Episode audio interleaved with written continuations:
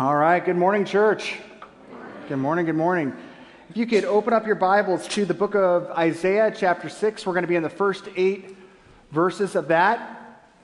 And uh, we're in the It's Complicated series, talking through things that uh, we really don't want to talk about and preaching about things that we really would rather not preach about. And if you've been here tracking with us, you can kind of uh, see a lot of that, which we've talked through and, and hashed out. Um, if you haven't, jump online and you could, you could check out the podcast of those. Today, we're talking about something that is totally uh, someone else's issue, but not yours this messed up mouth of mine. Um, it was, uh, I can't remember the year, but I was in, I told, told the story to you before, but I was in the parking lot in, uh, of a Starbucks in Southern California. My family, we were about ready to go to Joshua Tree to do some bouldering and camping and stuff, and we were just having a, just ready to go for that. And I'm super excited. Okay, McFadden's, we were born ready to go camping, and we wanted to go do this, and we're super stoked about this. Julie's in the Starbucks getting coffee, and I'm sitting there, and I'm like, I'm in this like tiny little, you know, uh, just glorified lawnmower of a rental car. It's this little like green eco friendly deal. And I'm sitting there, I'm like, come on, come on, come on, come on, come on, come on, come on, come on. We got to go to Joshua Tree. Come on, come on, come on, come on. And I'm sitting there, I'm waiting and waiting, waiting, waiting, waiting. And all of a sudden, I'm like, you know what? I'm just going to drive up to the front of, by the Starbucks that, that I can be right there when Julie gets out. And in my haste to put it in reverse and go backwards, I did look over my shoulder to make sure I wasn't going to hit anybody or anything back behind me, but I just amp the wheel over and I just floor it and just whoosh, bring the car out like this, which, you know, kind of an Ace Ventura move, just, you know, type of thing to get out of the parking spot. It worked in my head. It didn't work in practice because the front side of the car just goes whoosh, over this invisible island that was not there before, but it was there all of a sudden. So I hit it, and all of a sudden, as it as I just throttle right over this thing, I hear that terrible sound that you hear when a car does something it shouldn't do. And like if you've been in a car accident, you hear things that cars shouldn't be, sounds that haunt you. You know what I'm talking about? All of a sudden, I'm hearing that scraping across the bottom side of the, this little dorky vehicle. And I just hear, and the first thing I'm thinking is, I totally ripped the gas tank off. I'm going to explode. And then that went out of my head real quick, and I just thought, I just totally destroyed this rental cars, you know, the bottom part of this rental car. And that, so my first thought was brake, so I put the brake on. And the second thing, in that millisecond of that moment, all of a sudden, just out of my mouth, just came, just like, just, just and all of a sudden brake, and then, oh, And then I realized that my two eldest boys are in the back seat of the car. And um, Mike, I think he was, I don't know, first, second, third grade, something like that. He's, he's a lot younger. And I just remember thinking, oh, maybe they didn't hear it. maybe that was just in my head. And then all of a sudden, Micah said, uh, Dad, um, did you just say a bad word? And I was like, yeah, Mike, I, I don't know. It was in my, sometimes things in your head come out of your head, out of your mouth, you know, when you're not careful, and, and that was in my head, and it came out of my mouth, and, I, and I'm sorry. I, that was just a bad call. All of a sudden, Carson is alerted to this. Like, whoa, something just happened, and I didn't catch it. He was back there the whole time, but he's like, what? He's like, what, what happened? What did he say? And, and Micah's just like, Carson, you really shouldn't hear what Dad said. this was a varsity level word Dad used. And you should not have heard it. You don't need to hear it. Just know it was an S word. And Carson, all of a sudden, Carson's like, oh. He said stupid. Whoa. And he calls him a pastor.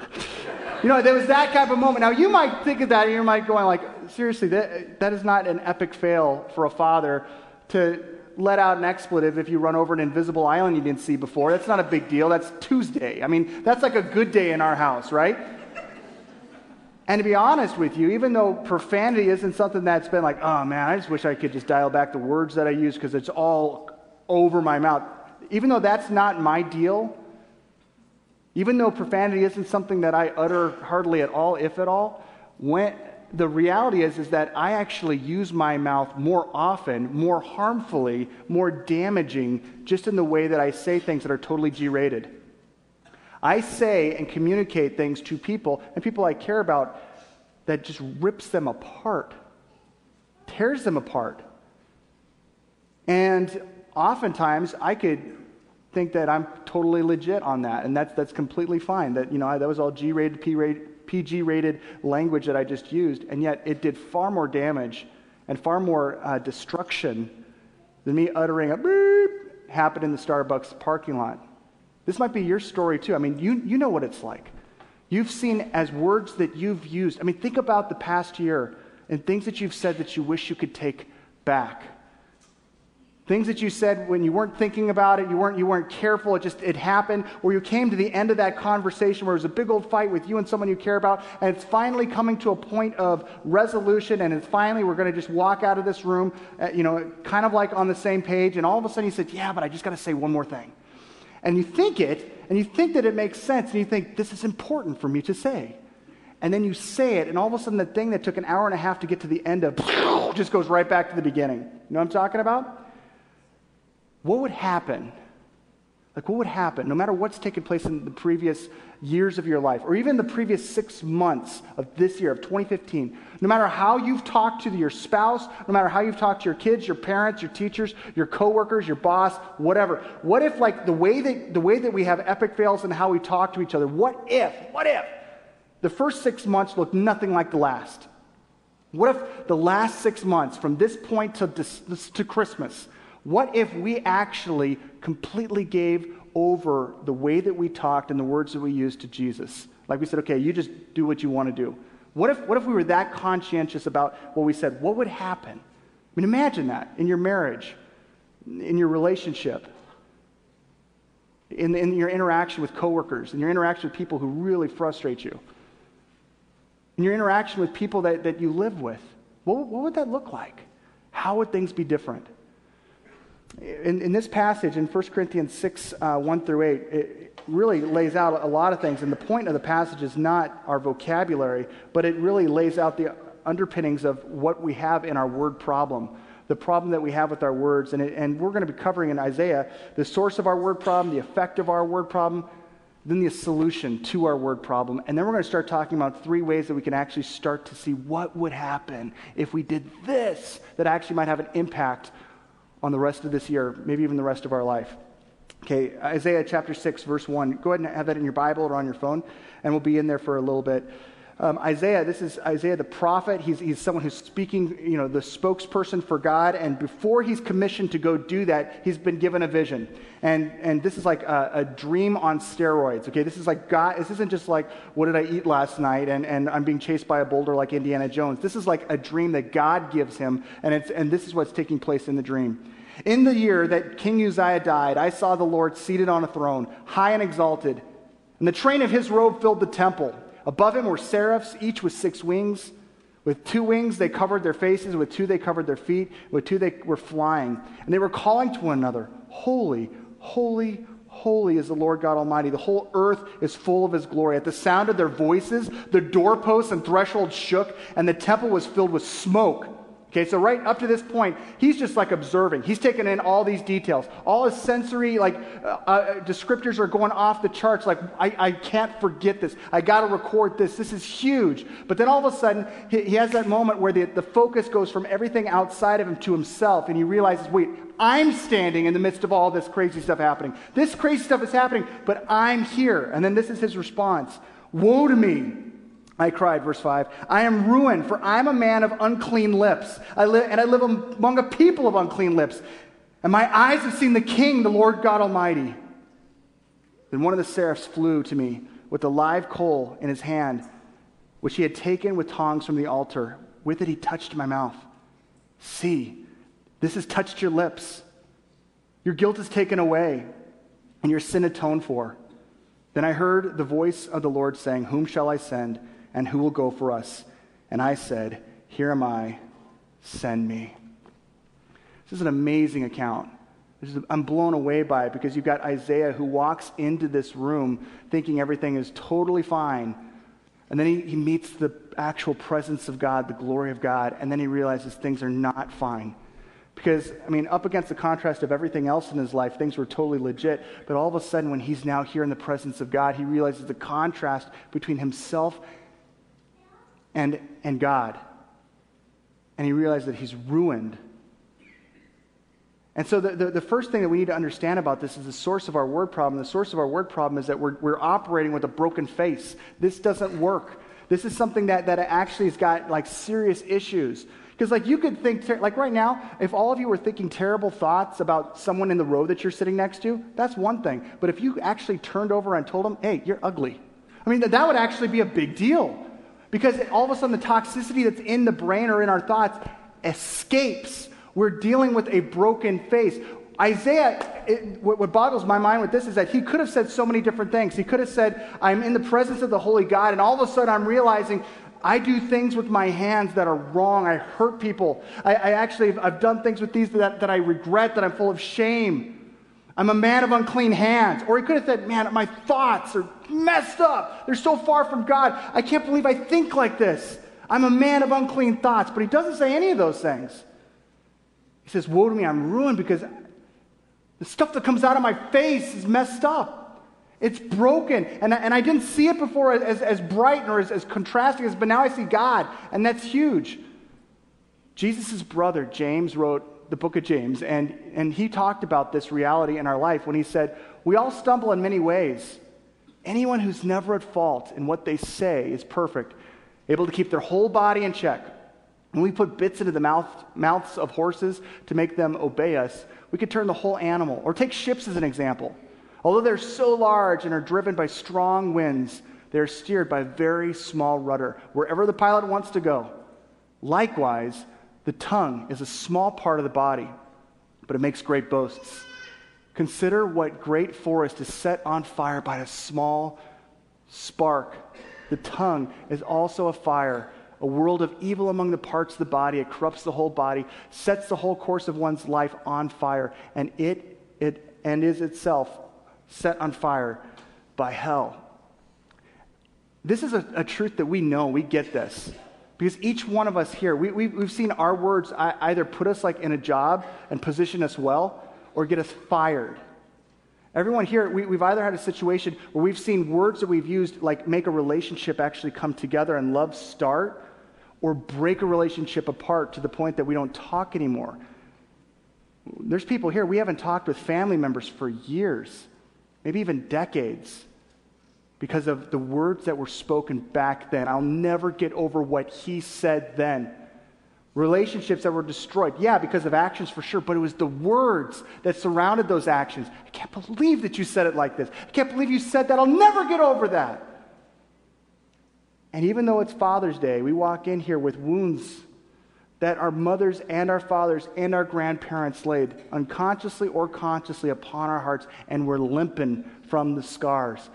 Tiny little part of the body, and yet it has so much power because this thing right here is broken. Not only is, is the source of our word problem the fact that we are, are, operating with a broken face, but also the, the effect of our problem is that it goes from the breaking of our face, the broken aspect of what we say, to breaking others. We actually break other people down by way of what we say.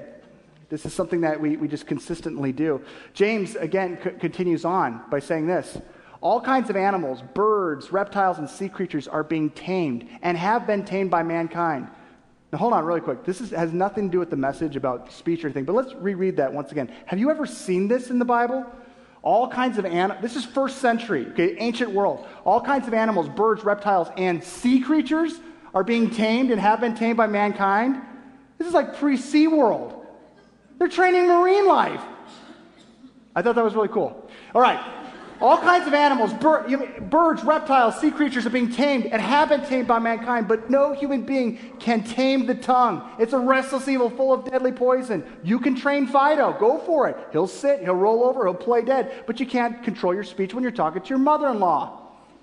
You can control your, your, your cat, maybe.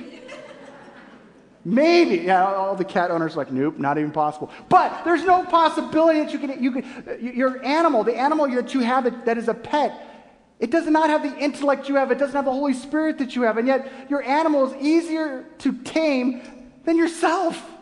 How is that? He goes on, with the tongue we praise our Lord and Father, and with it we curse human beings who've been made in God's likeness. Out of the same mouth come praise and cursing. My brothers and sisters, this should not be. It's like I, have created you with this ability to communicate such health. Like the words that you say actually could change someone's life.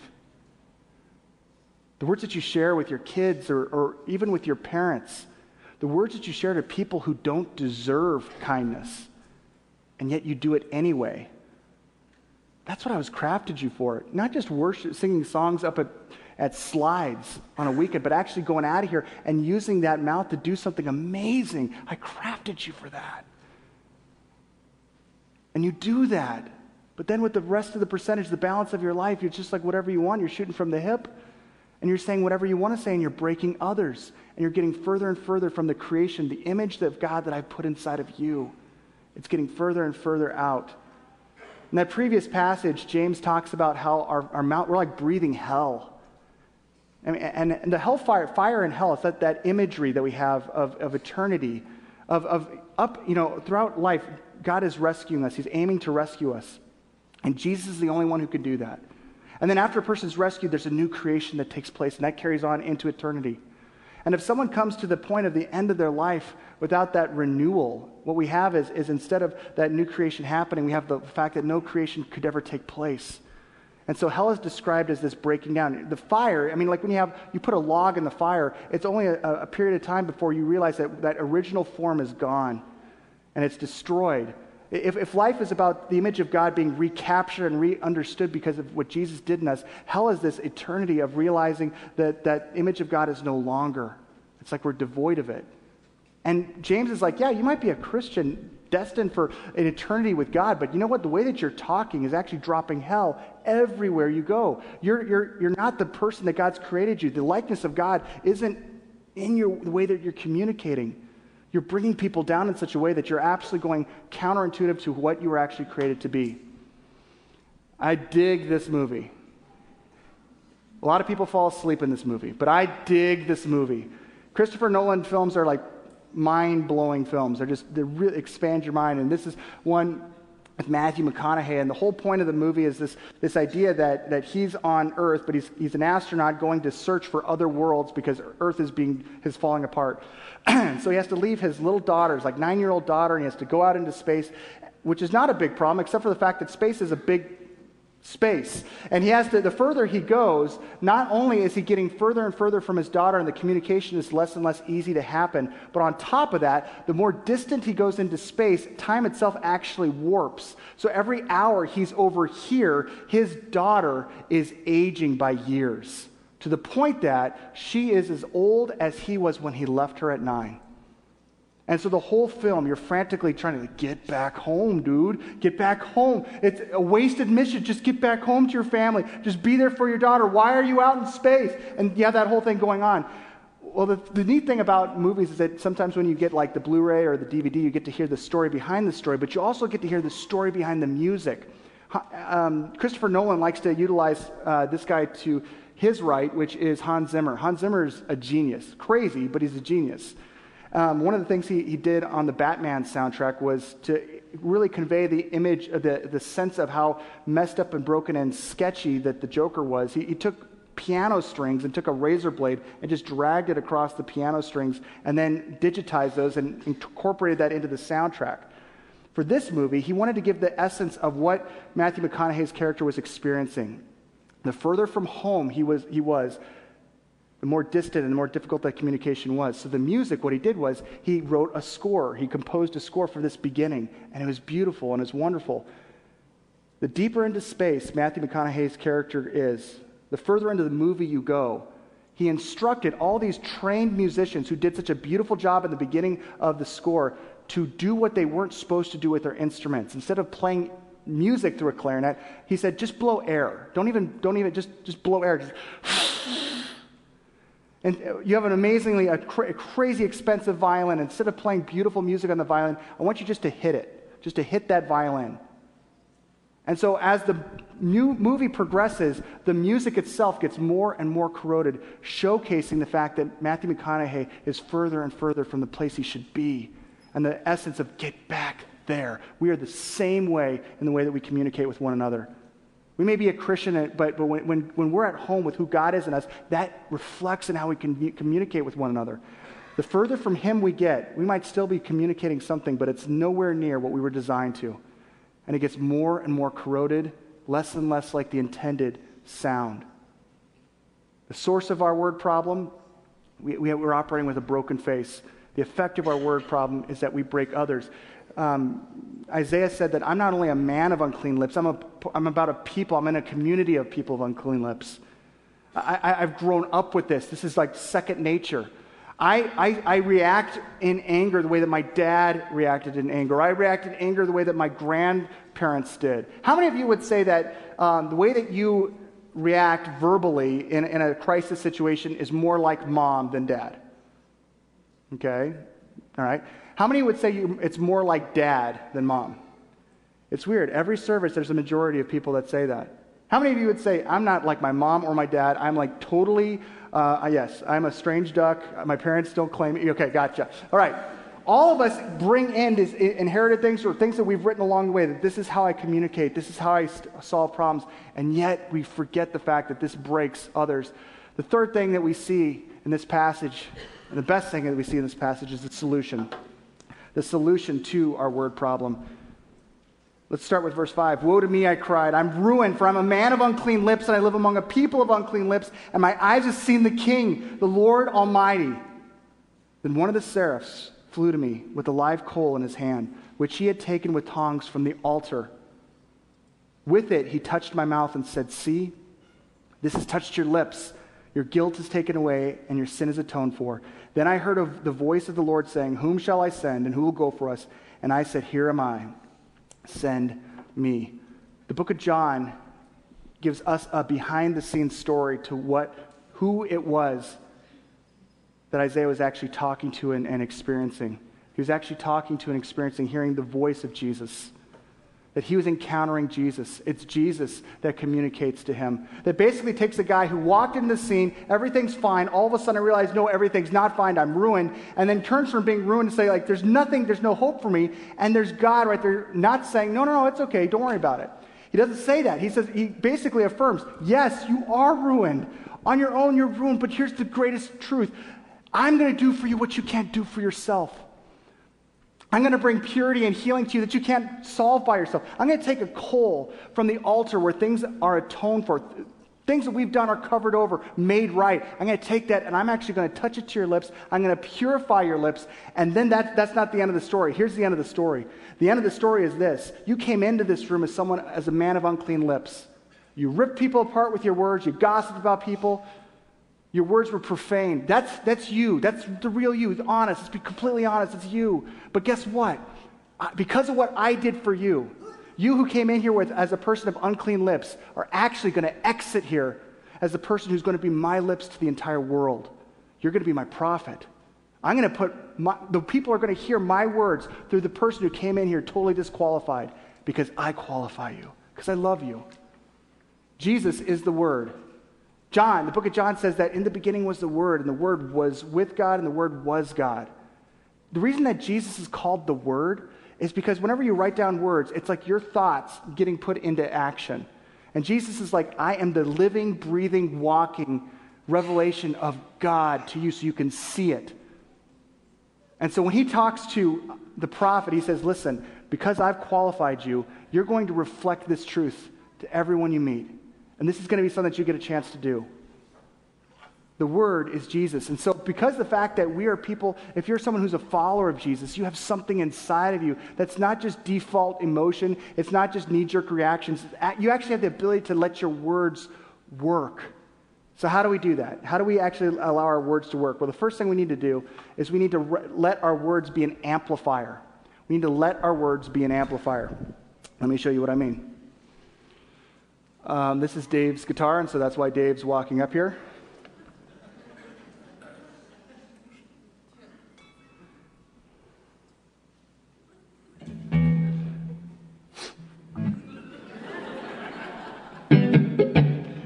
Watch and learn, Dave.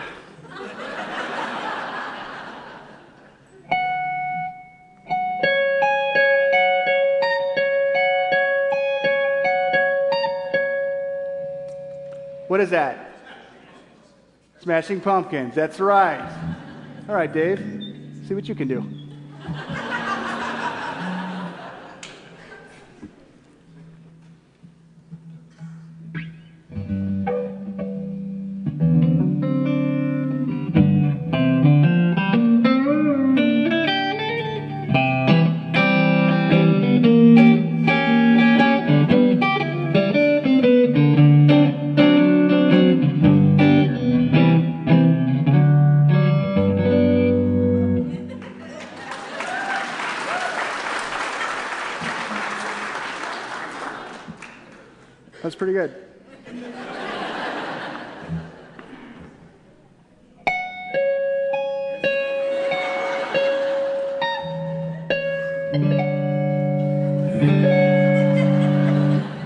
And Dave Wilcox.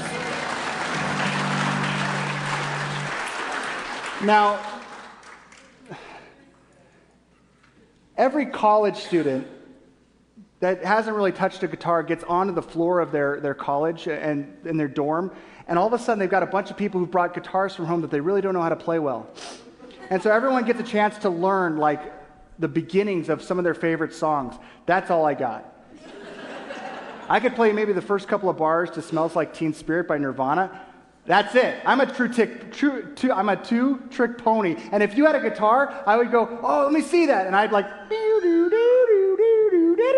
and you might say, oh, that's Smashing Pumpkins. Play the rest of the song. And I'd say, I can't. That's all I learned. That's what I impress people with. I just kind of like put the guitar down and walk off the stage. Hey, I'll talk to you later. Yeah. Now, there's a difference.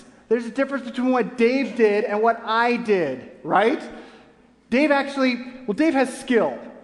But here's the thing when a Christian is an amplifier, when we recognize that we're an amplifier, we recognize that this is the mouthpiece of who we are. Now, this is the same amplifier that both Dave and I used. Sounded different when he did it a little bit, but this is the thing. We need to understand that, that, that, that this, the, the amazing reality that we have as Christians is not, hey, here's the list of words that you should never say. Don't say these potty words. They're naughty. Don't do it. Don't just avoid saying these things and you're going to be fine. It's better than that. It starts with the gospel. It starts with the fact that the fact that God has done something inside of me, that means that, that I get a chance to experience a reality where there's progress taking place. That, that, that all of a sudden I, I'm actually moving beyond where I once was. We'll talk about that in just a second, but the whole concept of being an amplifier is the reality that, that we're not just simply trying to avoid some words. We rec- we're recognizing that the things that are coming out of our mouth showcase what God has done inside of us and is doing. Not that it's perfect, it's not. Nobody's is. But we get a chance to be a mouthpiece to everyone else. Here's what we oftentimes do we have the one, and it's basically this Hey, you know what? I asked Jesus to forgive my sin, and I'm not going to go to hell. Woo! And then that's my, that's my Jesus talk. And then the rest of the percentage, the 99% of the rest of my words during a week, or whatever I want to say. It doesn't matter. I'm just, just talking. So whatever I say or however I say it doesn't really matter because on the weekend, I'm going to come back and I'm going to affirm the one thing I know. That's all I know, but I could say it. Rather, being an amplifier is recognizing that God is doing something deeper and more expansive. There's a sound in my soul that He sustains, that He grows, that He continues. Even when I fail, my, my, my failure can be an amplifier, that I can communicate about my failure in humility, that that's something that He does inside of me. Jesus said in Matthew 12, out of the overflow of your heart, the mouth speaks. So when things come out of your mouth, it's just a reflection of what's on the inside, the work that God's doing, or basically a barometer of where you're at. Don't, don't feel guilty about that. Just recognize that that's a reality. And the cool thing is, is that the good news is that God is working to bring us down the field. He's continuing to move us where he wants us to go, which leads us to the fact that the second way that we actually step this out is not only realizing that our mouth is an amplifier, but that we can actually choose our words.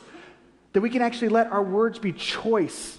That it's something that, that we actually eh, eh, are intentional about. Ephesians 4:29 says, "Don't let any unwholesome talk come out of your mouth." And the word for unwholesome isn't again isn't don't let any bad words come out of your mouth. It says don't let any rotten words come out of your mouth. It's the idea of something that, that, that, again, is breaking down, like the hell that's coming out of our mouth. Don't let that come out of our mouth that's taking people down and to destroying or expressing an attitude that's just off. Instead, it's a recognition that I can choose my words differently. The best way that we could be an amplifier, honestly, as growing Christians, is to recognize that the way that we hear God's voice and the way that we let that condition our perspective, and, and which is going to impact what comes out, is by just, just totally digging through this word. This is a difficult book. There's so many questions I have about this. But the neat thing I see about it is I get to see God's perspective and his heart, his grace and his truth and his love. And the more that washes over me, the more that actually ekes its way out into the way that I talk and I think. This is why it's so cool to hang out with old Christians, not you know, because old, old people who've been walking with Jesus for decades and have actually been a part of this and letting this wash over their hearts because they don't freak out as much. They're not, they're not people that when problems happen, they're like panicking and freaking out. Why? Well, because they've had, they've had decades of walking with God's word, hearing it over their life, and seeing it applied, and the fact that God is sovereign and He's in control, and that they could trust Him in the midst of the calamity that, that transcends the chaos that's around us. They get to see brokenness, that brokenness is something that as Christians we step into to see wholeness come about. They get to see people that are so ungrateful, but as Christians, we realize that our story is greater than that, and that we can actually express gratitude in the midst. And so when you're hanging around, and I'm not, I mean, there's some old people that are cranky, old, mean people, right? And there's just some 21 year olds who are cranky, young, mean people. I'm talking about people who've actually let God's word renew them and transform them so that they're seasoned by it, so that they're recognizing that their life is this amazing opportunity to express out what God's calling them into. One of the things that um, I think is important for us to understand, and I wrote this when I was um, studying this, is that Christians aren't hindered as much by uttering a few choice words as they are by the fact that the words they regularly utter rarely reflect any Christ inspired choice at all. And I'm not talking about profanity here, I'm talking about anything. Oftentimes, if the big deal is not that a few choice words come out here or there. That, that's, I mean, you could take that before the Lord. I'm talking about maybe a, a, a value greater than that, and the fact that oftentimes majority of our speech is not filtered through who we are in Christ, or Christ inspired. And because of that, we do damage. Because of that, we harm people. When you first became a Christian, it's almost as if when, when God first starts doing this work in your life, I don't anticipate massive change in the way a person talks. In fact, I, there's very little that you could say that's going to would offend me. I've heard in my office talking to people, I've heard everything. In my life, I've heard everything. On your work sites, you've heard everything. We're not surprised by this stuff. But when a person becomes someone that's actually said, I'm turning my whole body, even my speech over to Jesus, all of a sudden there's a new sound. And it may start with, but it doesn't stop there. Progress happens. And the longer that you've been engaging with the master behind the guitar, the more you start to sound like him. The more it starts to change in you. That this actually is something that you make a cognitive choice about. Now, Paul is a guy who, in, in, a, in Philippians 3, Philipp, I think it's Philippians 3.8. Philippians 3.8, Paul uses a word. I mean, Paul uses a word that is borderline profanity, if not profanity in the Greek language. And he chooses to use that. He's saying he wanted to find the word that is the most powerful word that he could describe the whole concept of our works versus God's righteousness and the grace that he gives us in Jesus. And so he's like, okay, so when I think about all the things that I could stack on, on top of each other to say, God, see, now I'm worthy of your grace. See, God, now I've earned my way to you. When I look at all of that compared to how amazingly loving and grace filled Jesus is, when I look at both of that, I look at this as, and he says, skubalon. And skubalon is a bad word. It's a word that, that our, trans, our cowardly trans, translators have translated as rubbish or garbage. But the reality is that it's a word that's between crap and the more profane word for that. And Paul says, I'm going to, I want you to know how bad this is. It's that. All the stuff that I can do and showcase how ama- amazing I am to God, that is that compared to how amazing Jesus is. And yet, this is the same guy who says in Ephesians 4:29, "Don't let any unwholesome or rotten words come out of your mouth." And so, again, it's greater than even, even the profanity thing. It's something that we understand. Paul is not someone who, all throughout the rest of his writings, is dropping this word that he chose very poignantly and, and specifically in that setting. You don't see Paul going, yeah, man, I was over in Thessalonica, and man, that whole town is full of skubalon. He doesn't say that. He's not just like casually dropping it here and there. It was very specific, which actually leads us in that, in that the second part of the verse right there, 1 Corinthians 8. Paul talks about how the thing that is our marching orders isn't this list of do's and don'ts. It's this, it's this amazing higher calling that we have as Christians that we operate on love. Which means that when I'm in a certain setting, I'm going to craft my words carefully for that group. Because I want to rep Jesus the best I can with them. And I don't want to, I'm not going to rep, I, I'm, there's maybe something that's completely appropriate in this setting, but this group, it's not. And so out of love for them, I'm going to let that love trump my own freedom and my own ability just to do, say whatever I want to say. And so again, it comes back to not this, this amazing list of whatever, but instead this amazing love that we have for one another. There's two types of bummed out Christians when it relates to this. The type of Christian that thinks that they're getting closer to God by not saying bad words um, and hiding any of the gossip that they do. Or it's the person that thinks that they could say whatever they want to say, it doesn't matter because Jesus has saved them and he's done all the work. These two people are really dry as Christians because they've missed the point. The point is love. The point is the fact that Jesus has called us into this new creation he's doing in us, and we get to operate as a reflection of who he is, and that comes out in love. And you might say, yeah, but that's, that's nice to say, but there's really no choice that I have. I mean, you even said it yourself when you're in that crazy eco car and you hit that invisible island, it just came out. You didn't have a choice there, it just happened honestly, I, I, really believe that, that we have a much more of a choice than we think we do. And it's a conditioned thing, but it, it's over time, and we see it show up in some of the most un, unusual places of Christians actually expressing this. And I, we saw it even this past week. When a 21 year old guy named Dylann Roof enters into a Bible study and sits there and hears the word of God being proclaimed, hears grace being conveyed, and prayers lifted up and He's surrounded by love, and he turns on them and murders nine of them in cold blood. And if there was ever a group of people or a, a, person that had every right, and no one would judge this person for having, when given the opportunity to address this 21 year old person named Dylann, to just let it go and drop every F bomb, profanity, or whatever else to, about this person that they wanted to, just to shout them down and tear them apart. It, no one would judge the surviving family members for that. But these people are Christians.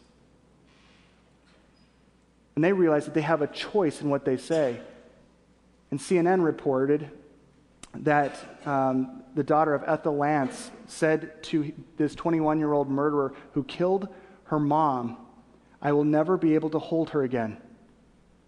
But I forgive you and have mercy on your soul. You hurt me. You hurt a lot of people, but God forgives you. And I forgive you. Person after person stood up in front of this, per, this young 21 year old murderer and said, You have taken the most beautiful person that I knew away from me. But I forgive you. And my encouragement to you is to repent so that you can make things right between you and God. In the streets in front of this church, people were just crowding around the church with the doors open. The Dale and uh, Chris Lukanich were down there from our church. They were down there in that area, and they go by the church, and the streets are filled with people. Were they shouting? Were they angry? Were they rioting? Were they, were they, were they wanting to find this guy's family? No, they were singing. What were they singing? They were singing Amazing Grace. These people who had the most heinous thing happen to them said, That is heinous. We're not going to sugarcoat it. It's awful. But we are actually connected to a bigger story, and that bigger story speaks into us. And so we mourn and we hurt and we call ugly ugly and sin sin. But, but at the same time, we have to tell you that we're connected to a bigger story, and that bigger story has grace in it. And we're expressing that to you. Our words need to be an amplifier. Our words need to be chosen. And our words need to be a gardener. They actually do something. Do you realize how important every word that you say to the people that you came into this room with or that you're going home to after this or you're going to work tomorrow with. Your words matter. That they actually could be planted and actually have fruit. Uh, I alluded to the beginning part of this verse, which is more the negative, but Paul backs it up with the positive. He says, Don't let any unwholesome talk come out of your mouth. Don't let any rotten words come out of your mouth. But, and here's the positive, only what is helpful for building others up according to their needs. Only what is helpful for others to build them up according to needs, that it may benefit those who listen. What if the words that you chose as a representative of Jesus between now and Christmas, what if the words you chose with your spouse, the words you chose with your kid, the words you chose with your parents, the words you chose with your siblings, your coworkers, etc. What if those words actually were only what were helpful for building them up according to their needs, not your needs, their needs, that it may benefit them? What would happen? Now it's Father's Day. And again, we all, we all want to honor our dads. Some of you have had, had rough stories with your dads. It's, today's a difficult day. Some of you um, didn't know your fathers. But most of us in here, we, we knew our fathers, or we had, we had enough experience to have maybe a couple positives, maybe some negatives. Um, I ripped this from my brother's uh, Facebook page. This is a picture of my dad, and that's my sister Sarah. The, the well, it looks like we all have the same haircut, really. She's the small one. And then there's my brother Josh, who's right back there, over there here for the weekend, and there I am, um, shirtless, going topless for the picture. Classy. Uh, my dad was a guy who, uh, who did not grow up in a family that was bathed in the gospel. My dad actually experienced a whole lot of abuse verbally uh, growing up. His father took every opportunity he could to cuss my dad out. Nothing was good enough for my dad. My dad um, walked out of that and, and became a Christian in the midst of that, and God transformed the way that my dad talked, and, and it transformed the way that he parented. My dad, it was not perfect. I mean, my dad, I, am walking, and my brother walks, and all of us five kids walk with scars just like you from things that my dad, that our dads have said. My dad did the same thing. I mean, I, I remember, I remember um, drawing a picture for my dad and bringing it to him, and and showing him like, Dad, look, look, and my dad looking at it and just going, "What is it?" Beautiful picture. I remember drawing pictures at school and someone saying, Oh, you're an artist, and running that thing home and showing my dad first. And my dad looking at it and saying, I don't get it. I think it needs more color. So I'd run to my room and I would put more color into it. I'd bring it back to my dad, and my dad would say, That's got too much color. Nothing was good enough. I remember when in high school, um, I had a teacher say that I should go to art school, which I was like, I should go to art school? So I went home and I told my dad, Dad, I think I'm going to go to art school. My dad's like, No, nah, you're going to starve to death. You'll never make it. Which he was probably right. but that, man, that was a wound. And I walked with those things. Each of us have that. But here's the amazing thing about life as a Christian as long as there's breath, there's hope. Just like my dad said, the way Everett McFadden treated me, I'm going to let the, God, the work what, that Jesus is doing in my life impact the way that I'm going to talk to my kids. I'm going to try to bring it before God and try to do something different than what I did. And he did that. Was he perfect? No, but he did that. As a parent, I want to challenge you. What if you realize that the words you spoke to your kids are like a gardener planting a seed that you're saying, God, I, this, this, isn't, this isn't a silver bullet, this is just a seed, but I'm asking you to do something in the way that this impacts my kid? What if, kids, what if you did something where you actually talked with your parents in such a way that you said, they're probably not even going to think this is important, but I'm going to say this anyway because I'm going to amplify the grace that Jesus has given me to my parents. There was a guy in his 50s in the first service that said, I just re- wrote a four page letter to my dad apologizing him to, for, for things I did when I was a teenager. Parents, who have kids that are already left the house and you feel like, well, I've already made the mistakes. I've already done the wrong things. I, there's no way that I could possibly make things right. No. As long as there's breath, there's hope. Last year, I sold a painting in Morris. And I thought it was a pretty cool deal. But I didn't call and tell my dad about it because I didn't want my dad to say, Somebody bought something you did? did it have enough color? it didn't. but I, I, couldn't handle the rejection of what, you know, what, so I just, I just, you know, didn't, I didn't make a big deal about it to my, to my parents. Um, I didn't say anything that big. But then my dad called me. And I had the six minutes, which was six of the best minutes I've ever had with my dad on that phone. My dad said, Errol, I told all those things I used to say to you growing up about you being an artist. I was wrong. And I'm so proud of you. I don't even know if my dad saw what I did. But the fact that he said that, I, was, I felt like the music at the end of the movie was coming up.